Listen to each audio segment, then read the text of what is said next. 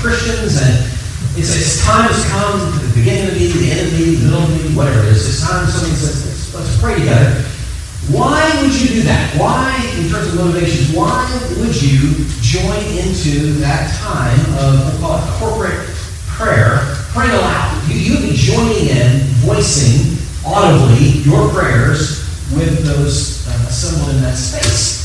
Now, it could be, it could be out of a, a genuine, uh, heartfelt response for how God has loved you, cared for you, the initiative that He has taken in your life, and out of that overflow, you want to pray. And that would be good. Would be good. But what if, and this may be more true than you would want to admit, what if possibly the reason that you are responding in the way that you are, allow, join in with prayer with those assembled there in that space, is not so much that, but it's more like you're just kind of parroting, like, like the bird.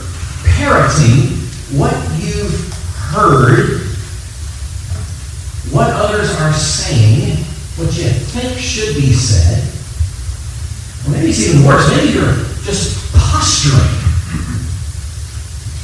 wanting to look good, look Christian, look spiritual, feel spiritual in front of those. You know, maybe it's parenting, maybe it's posturing. You got to know that's not the right move.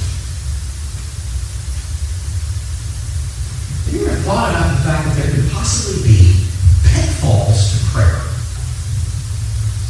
Not to say prayer in and of itself, but, but the motivations as to why we are, are praying. Jesus speaks to that. This is not just some sort of you know, crazy thing that Richard's like come up with. Jesus speaks directly to this, powerfully to this in the Sermon on the Mount. Uh, we're going to be starting here this, this Sunday just a short burst of a, a little mini series on the topic of prayer. We're calling it uh, Jesus on Prayer, in particular, in the Sermon on the Mount, some of the things that we see there. So if you've got a Bible with you, I'd ask you to turn with me now to Matthew chapter 6. Matthew chapter 6, this is the, the, the, section in the Sermon on the Mount in, in which Jesus is speaking on the topic of, of prayer. Now, I want you, if you can envision this uh, as, as we're about to read this, uh, let me just read. Um, sorry, Connie, I didn't give this to you. It's, it's, it's okay, it's just really short. Chapter 5, verses 1 and 2. This is the, the context. You can kind of painting the picture. So, Jesus, um, by this point in Matthew's gospel, You've, if, you're, if you're at chapter 6, by this point, you have uh, you've read of his temptation, his baptism, his temptation, the beginning of his public ministry, the calling of his disciples, and then this moment, this moment in Galilee, as we pick up in chapter 5, verse 1, seeing the crowds, he went up on the mountain, and when he sat down, his disciples came to him. And this is the part of we're about to read is part of the teaching that comes in that context. So imagine you're on the mountainside, okay? You're present amidst the disciples in, in this early stage of Jesus' ministry, and he is teaching us as we're assembled there on that hillside, and we've gotten to this portion of the teaching, and it's on prayer. Okay? So skip over to chapter 6, verses 5 through 8. And when you pray, you must not be like the hypocrites. For they love to stand and pray in the synagogues and at the street corners that they may be seen by others. Truly I say to you, they have received their reward. When you pray, go into your room and shut the door and pray to your Father who is in secret. And your Father who sees in secret will reward you. And when you pray, do not heap up empty phrases as the Gentiles do, for they think they will be heard for their many words. Do not be like them, for your Father knows what you need before you ask Him. Just stop there Lord willing, we'll pick up the rest in the next couple of weeks, but just stop there for now. It's where we're going to hone, where we're going to hone in on for the next few minutes. But can we pray for just a moment before we go any further? Uh, Lord, thank you for this teaching. Uh, you know you've placed it in us. So of course, you know it. You know this impulse we feel to pray, to speak to you, to want to hear from you. You also know very well our struggle and we thank you that you are sympathetic to that struggle and so dear, so kind, so wise in your teaching. And we ask that you would help us to hear.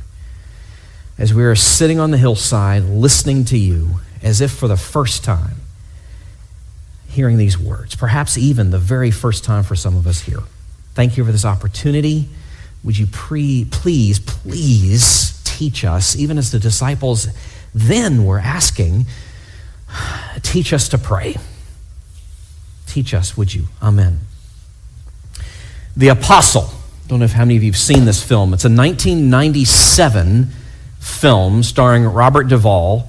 Uh, it's, it's about a preacher named Sonny Dewey the man is anything but perfect. So I'm not saying, as I'm about to read something from the film here, I'm not saying model pattern your life after Sonny Dewey. That's, that's not the point. But the man is transparent. You know where you stand with Sonny Dewey.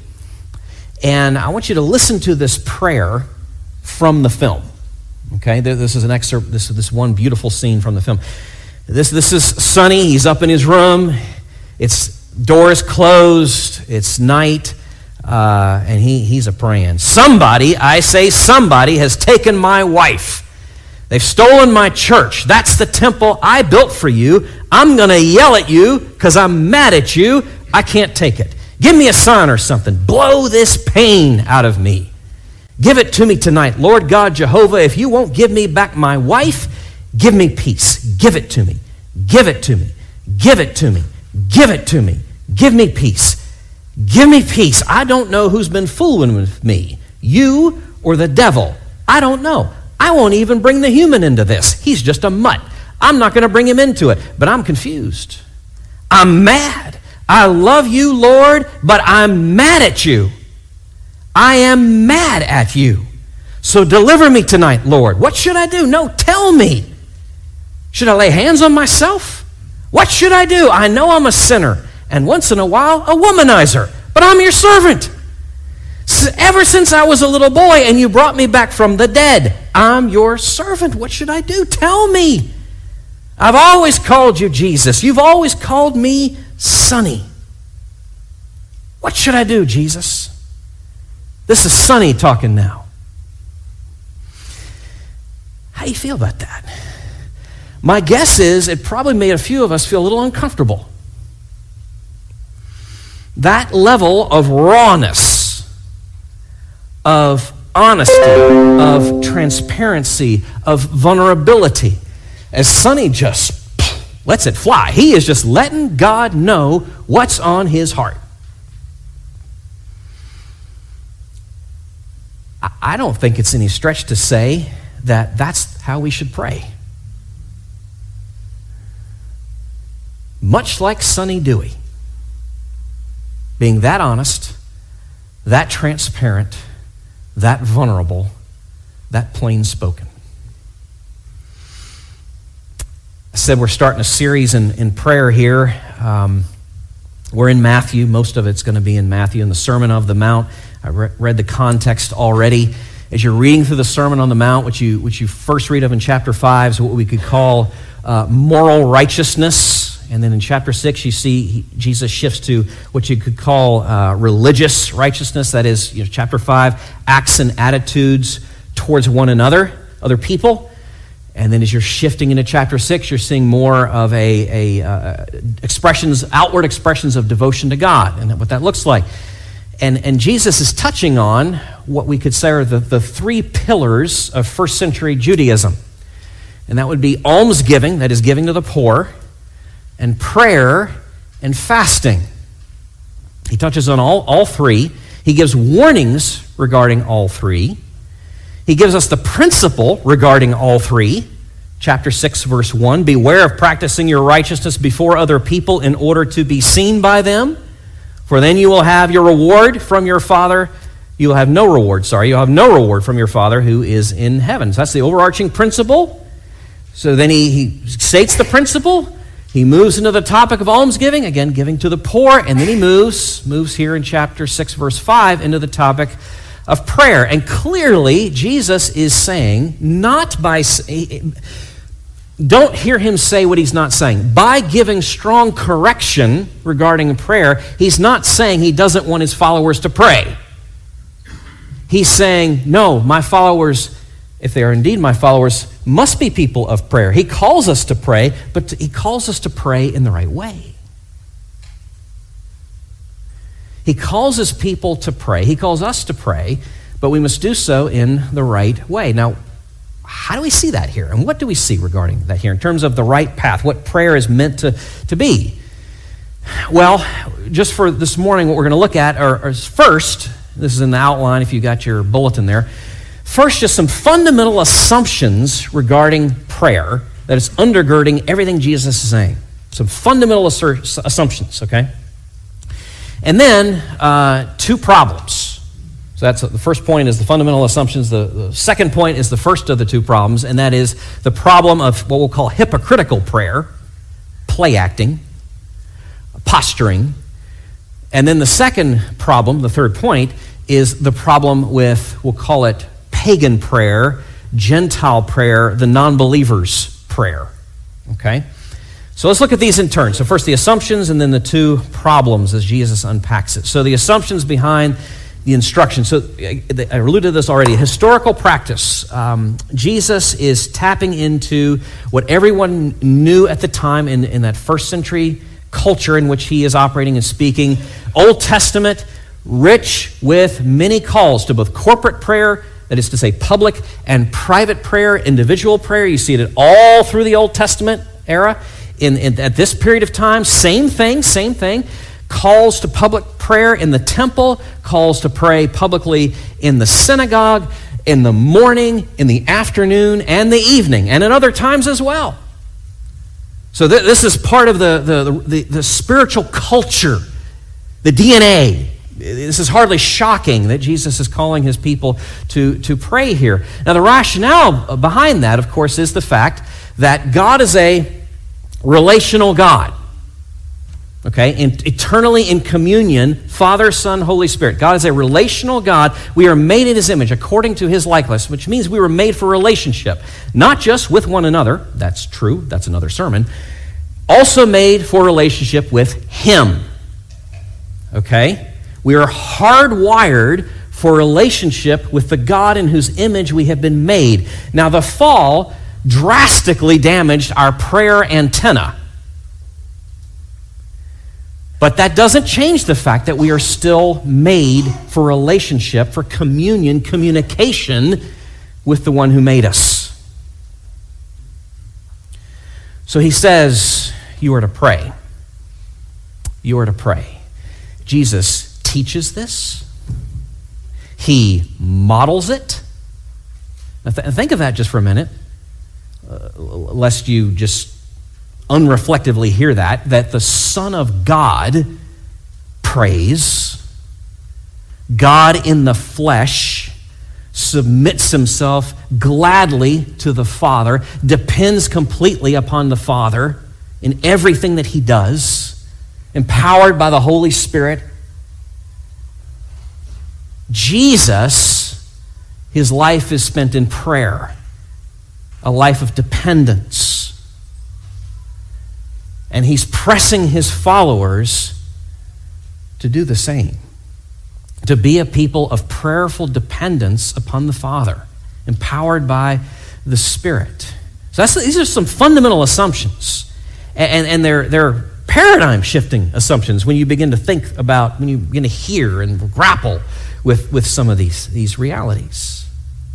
Uh, before we move on to the warnings, let me just, a couple of points of reflection here some application. What might we, where might we go with this? Okay, let's, let's go with this first. Um, if all this is true, it has to mean strong Christians will pray more. That should, you'd be like, well, of course. That's what strong Christians do. They do all the spiritual things, right? But think with me what the reason is. Why, why the strong Christian, why the more mature person in the faith prays more? Because they recognize their weakness. A mark of the strength of the maturity is in the person who recognizes their weakness and need. They recognize themselves as we grow, we come to recognize how childlike and dependent we are how absolutely necessary the grace of God is in every aspect of our lives. That is a mark of our maturity and strength of faith, is recognizing the weakness in every area of our lives and utter dependency upon Him. So, with that in mind, that's why I say strong Christians pray more. But you understand what the negative of that is, the, the, the, the mirror of that is, right? The corollary is. Weak Christians pray less. The, the less mature pray less. Why? Because we don't recognize our need. We don't see our dependency. We think we we're fine. We've got it. We're okay here, here, here, here. I mean, a little shoring up over here, but, you know, 56% of the time I'm okay on Tuesday. That's a mark of weakness. That's a mark of immaturity, thinking we can handle it. We don't see it. We don't see our need. And Jesus is saying, My children, my followers, my people, pray. Pray. Depend upon me. Lean upon me. This is, this is a mark of Christian maturity and is essential. Okay, well, then that takes those are the assumptions. Let's move into the, the problems that Jesus speaks to here. And this is what we see in verses 5 through 8. And uh, we'll start with the problem of hypocritical prayer, the posturing, the presumption, all of that. Uh, that's uh, verses 5 to 6. Let's read it again. And when you pray, you must not be like the hypocrites, for they love to stand and pray in the synagogues and at the street corners, that they may be seen by others. Truly, I say to you, they have received their reward. But when you pray, go into your room and shut the door and pray to your Father who is in secret. And your Father who sees in secret will reward you. All right, what do we see going on here? What, uh, why is Jesus, what's the problem with these folks? What's going on? Why do they pray the way that they pray? He, he speaks of hypocrites, which literally uh, means a play actor. That is to say, someone who wears a mask on a stage and is playing a part. It's, they're, not, they're not themselves, they're playing a role, projecting something that they are not. That is literally what, in the Greek, a hypocrite is a play actor. Someone's putting on airs, putting on a, a show, posturing, performing for the sake of others to see them and to think something other of them than they really are. And that's a problem in anything, but in particular, it would seem here with what Jesus is saying regarding prayer. And he draws a couple of examples here from the, his time, and no doubt I'm sure we could think about some contemporary examples in our own day. Uh, so, the first example being the synagogue. Um, it was, it was customary to be, for an individual to be called up front in a synagogue service to read and to lead in the service, or at least some portion of the service. And in that, there is the temptation in that moment to perform to be the hypocrite, to try and put on airs to impress those who are you know, in the assembly with you know, your performance and what you're saying and how you're saying it and all that sort of thing. That's the, the first example Jesus gives in the synagogue. The second example he gives is in a much more informal setting, and that's just out on the street corner. I said this earlier that, that at the time there were, there were calls to pray uh, morning, afternoon, and evening. So the idea was what you wanted to do putting in air quotes, what you wanted to do was to time your walk down through the street and arrive on the corner, the most visible place, at the right time of the call to prayer so you could be seen. Now, that sounds absurd, of course, but it was a thing. And it was a problem. And it's part of the outward manifestation of the impulse to be to be to impress and to be thought well of by others in the context of ostensibly ostensibly praying to God. Now, Jesus, don't misunderstand, he's not saying, there's nothing wrong whatsoever with being seen while you pray. The problem comes is when you pray to be seen. Vast difference between the two things. And the result of this is, of course, you get just what you asked for. You want the praise of men, that's just what you get. But that's just what you get. You get nothing more. You get the praise of men, but God is deaf to those who are blind to Him and can only see the approval of others and are only interested in the approval and the delight of others in their posturing. What's the alternative? Well, that's the alternative here. The alternative is not the, the posture of the hypocrite, but the posture of the disciple, the, the, the one who is genuinely following after Jesus, the one who recognizes their childlike dependency and has a childlike um, uh, stance before the Lord, just coming like Sonny Dewey, just coming as you are, as we are. And so, with that in mind, Jesus says, then Go, if, if, if what you want is prayer, truly communion, communication with God, then go in your room and shut that door, alluding to what we know from archaeology and writings of the time, likely the layout to the common person's house, that most only had maybe one room with a door, often the storeroom.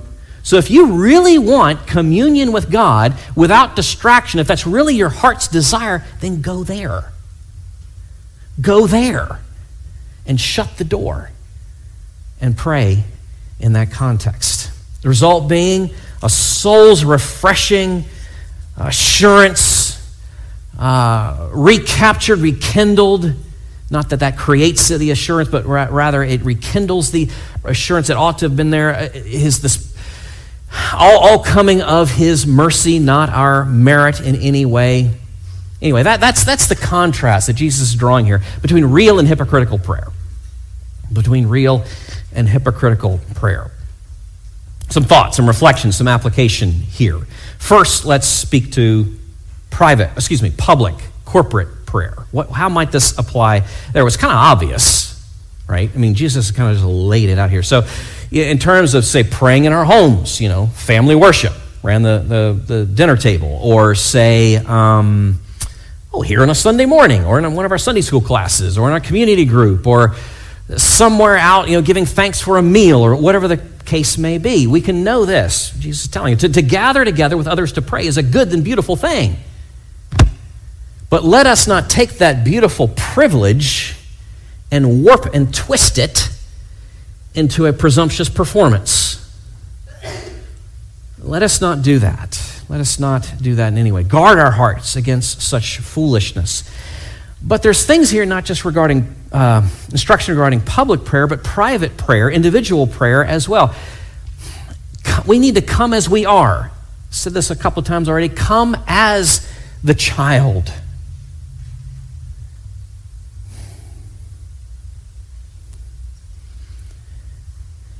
Without pretending, without the, the masks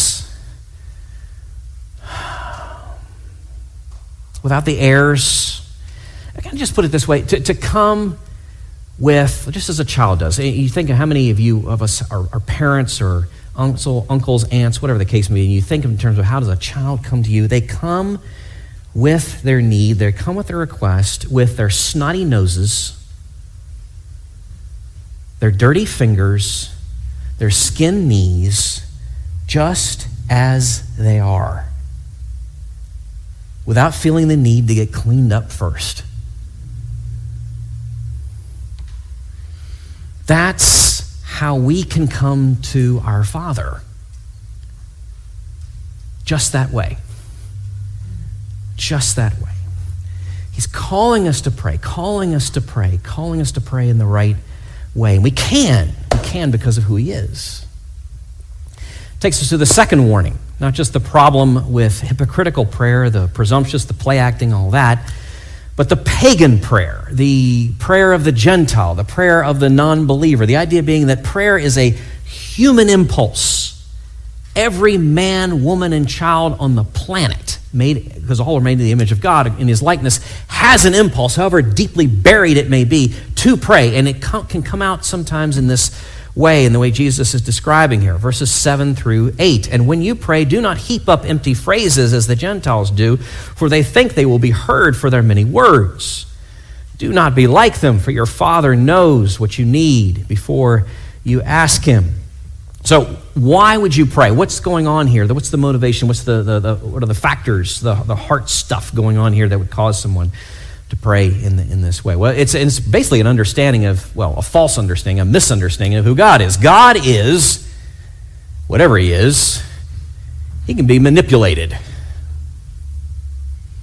He can be, I, I need to awaken Him, I need to spark His attention, but therein, having done so, I can, I can manage Him, I can badger Him, I can pressure Him in some way to do, to give what I need and, and want. And so, with that, the, the approach is to pile up the words, pile up the names, remind him of all that we've done for him, um, all the sacrifices that we have made, all the services that we have rendered, and now it's time to, we're cashing our check. Pay up, God. And that's the prayer. That's, that's the prayer. Of course, Jesus will have none of that because God is not a God who can be manipulated. Uh, he is not one who is ignorant and therein needs to be informed. He is not reluctant towards us and therein needs to be persuaded. He says it very plainly here. Again, hopefully, we'll get into this in the next few weeks. He is our Father so he does not need, again, he does not need to be informed. He does not need, to be persuaded. He is not reluctant. He is not ignorant. He is our Father. So therein, Jesus says, do not be like them. Do not be like them. Now, again, like there's a clar- there was a clarification in the last point, there's a clarification here. It's not that Jesus is saying, he's ruling out the idea of praying with repetition or praying with perseverance. We see him teaching and modeling that very thing. What he's warning against is coming with all words and no heart. What he's warning against is a coming with a meaningless script. It's just babbling, in essence. It's just, it's just words. And therein is the contrast between the real and the pagan prayer. So, just as surely as he does not want he wants sincere but not hypocritical prayer. He wants thoughtful, not uh, meaningless prayer. There is a place, please hear me, there is a place, and there's rich tradition in the history of the church for meditation, being quiet before the Lord. But that is not to be misconstrued into just mindless repeating of words as though it's something like a spell and we come into a trance. That's not what Christian meditation in any way is. Not at all. Not at all. Now, and when I say that, a lot of you may be thinking, when, I speak of re- repeating things, a lot of us, depending on your experience, if you've had any in the church, depending on what that might be and what strain within Christendom that might be, you might be immediately thinking, well, it's those liturgical churches that have problems. It's those folks that have the written out prayers, right? Oh, shoot, we have those sometimes. Um, it's, the, it's those folks and the problems that causes. You know, because those are the folks, right, who pray the empty prayers. Not so fast, my friends. Let's go over here to the free form, informal, extemporaneous prayers. If those were recorded, and woe unto us if they were. If those were recorded, think about the amount of meaningless verbiage, the God talk, that shows up in that kind of praying that's no less mindless than some liturgical. The problem is not in the form, The problem is in the heart. And that's what Jesus is addressing the heart. How and why are we praying? How and why are we praying? He's warning us here.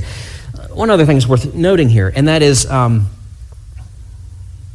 our view of God as is oftentimes reflected in what we say about prayer. You've heard, many of us have heard this, many of us have said things like this. Perhaps in jest, I hope in jest, I don't know. But it goes like this Be careful what you pray for, God might give it. Now, can we unpack that for just a minute? Just kind of drill down under the assumptions of that statement. What are we saying? First, what are we saying about prayer? Apparently, it's a magical incantation. You say it just right, you're going to get it. Wave the wand, you know, stir the cauldron, say the word, you got it. Or you don't. If you say it wrong, uh oh. What are we saying about God? Not just what are we saying about prayer, but what are we saying about God? That He would work that way with us. That's not the God of the Bible. Not in any way at, at, at all. He, Jesus is calling us to pray, to pray, to pray in the right way. We can, we must. The, the thing that's really uh, behind all of this, and we'll get into this as we go through this little series, is the relational reality to prayer. The relational dynamic to prayer. That when we pray, what we speak of from a Christian standpoint is real communion with our Creator. Real communication, speaking and listening to the one who made us, provides for us, cares for us, and has saved us. That God, the God of Old and New Testament. There's a relational aspect to this. It's profound if we'll just grapple with the significance of that. That is profound. In our um, Inklings Beyond group this past Thursday night, uh, we were talking about the sixth published book in the Chronicles of Narnia, The Magician's Nephew. Uh, and uh, those of you not familiar with the book, well, I won't go through the whole thing, but, but there's a scene, a powerful scene, but two thirds through the book, where uh, the, the two main the two children, two of the main characters, Diggory and Polly, are sent out on this mission, this quest by the great lion Aslan. And the quest is they've got to retrieve this apple. We'll get into all the details, but they're uh, retrieve this apple from a tree in a valley far, far away. So, in order to get there, they have to ride on the back of this winged horse named Fledge. And uh, along the way, on a layover on this flight, uh, they stop for the night, and I want to read you this scene.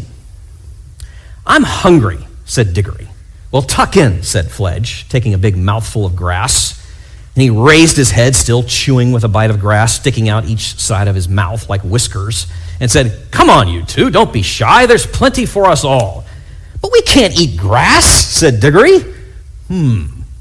Hmm, said Fledge, speaking with his mouth full. Well, hmm, I don't know quite what you'll do then. Very good grass, too. Polly and Diggory stared at one another in dismay. Well, I do think someone might have arranged for our meals, said Diggory. I'm sure Aslan would have if you'd asked him, said Fledge. Wouldn't he know without being asked? said Polly.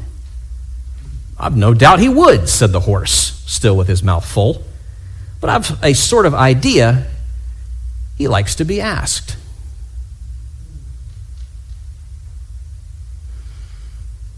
Why does God want us to pray? Now think about that. He could just skip that intermediary step, right? He could just like give you the thing you need before you are even aware of it and ask for it. So why does he want us to pray? Why does he want us to come to him with our needs and actually ask him for it? Why does he like to be asked? What, what is there about us that we need to do the, the asking? At least partly, this is the, the, what's going on here with us and certainly with the characters in the story. It's this prayer is relational and it opens up, com- coming to Him, coming to God with our needs, opens up a pathway to our greatest need Him. You see, by coming to Him with just our slight needs, our temporal needs, it opens up the relational pathways to our greatest need, and that is Him. Jesus says in John's gospel as we learn our and relearn and have our sense of dependence upon him as the branch to the vine. That's us, as the branch to the child to the parent, the branch to the, the vine. Having that impressed and re impressed upon our hearts, Jesus is actually our greatest need. That's why he bids us come. He bids us to come, he bids us to pray. We must pray in the right way, and here's the beauty of it we can. We can. We pray now. Lord, it is a wonder to consider these things, to consider what prayer is a believer's communication with their Creator. It's a wonder to consider that we can pray, that you desire us to pray, that you desire that communication for us, knowing of our need of it, that you desire it with us because of your pleasure that you take in us, in the relationship with us.